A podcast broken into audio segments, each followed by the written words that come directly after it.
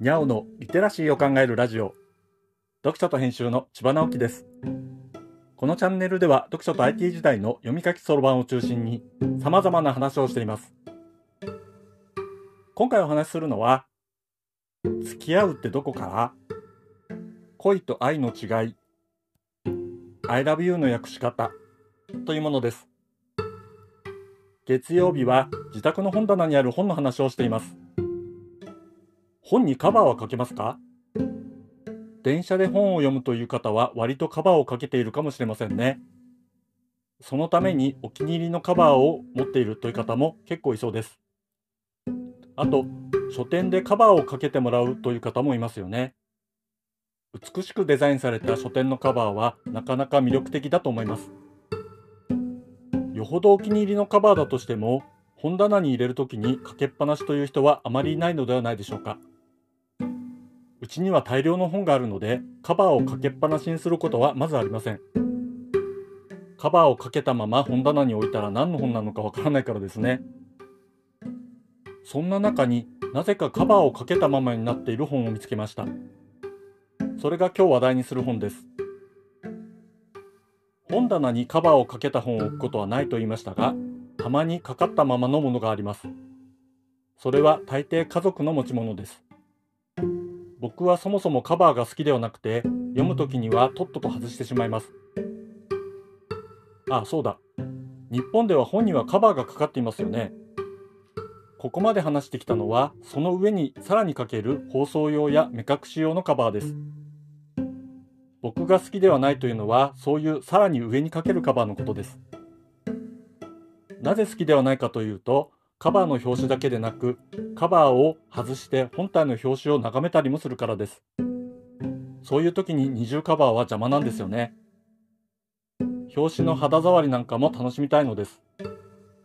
まあだから僕はカバーをさっさと外してしまうわけですけど家族はそのままにすることがあります。たまにそういう本があるのですね。なんだか長々と話しましたけど今日紹介する本はカバーがかかったままで本棚にありました。家族とは本の好みが違うので多分家族のものだと思ってあまり考えずに置きっぱなしだったのです。しかし最近こうやって本棚の本を話すために本棚を実際にチェックするようになってふとこのカバーがかかっている本は何だろうと思ったのでした。カバーを外してみると I love you の訳し方という本でした。著者は望月龍馬さんです。直感的にこの本を買いそうなのは自分だなと思いましたが念のため家族にこの本買った覚えある？と聞いてみたらないと言われました。やっぱり僕が買った本なのでしょう。奥付けを見ると2018年の11釣りなので多分その辺りに買ったようです。カバーは丸善純駆動のものなので書店でたまたま見つけて面白そうと思って買って後で読もうと思いつつ忘れてしまったようです。カバーを外さないとこんな風に忘れてしまうわけですね。丸善純駆動の放送用カバーを外してみるととても魅力的な本が出てきました。イラストもとても可愛いです。多分さっさとカバーを外していればちゃんと読んでいたでしょう。というわけで読み始めてみました。100人の作家の100通りの I love you の表現が載っています。要するに夏目漱石の月が綺麗ですねみたいなものですがこの本に載っているのは実際の作家の文章でそれを解釈したものなのですいわゆる文豪と言われる人のものから最近の作家まで100本読み応えがありますそういう100本の他に4本のコラムが載っていますその中に恋と愛の違いとはというものがあります。それを読んでみると、まずは辞書の解説から入ります。ざっくりと要約すると、恋は一方的、愛は相互的っていうことのようです。ここで言う愛は恋愛で言うところの愛ですよね。恋である時間はとても短く儚いところが良いのだということが書かれています。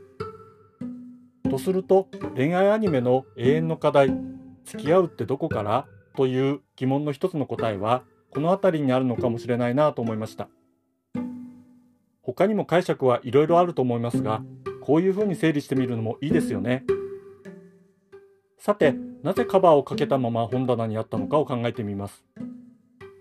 なんとなく恥ずかしいからという線を考えてみましたが、そもそも僕が恋愛ものが好きなことは家族もよく知っているし、むしろこれ面白いよって勧めそうな気がします。ではなぜそのままだったのかというと、カバーを外すのがちょっとめんどくさかったみたいなのですね。書店員さんによってはむちゃくちゃ丁寧にきっちりカバーをかけてくれますよね。簡単にはずれないようにきれいに表紙側を折り込んで。この本の場合は放送カバーの表紙側折り込み部分が上下とも糊付けまでされているのです。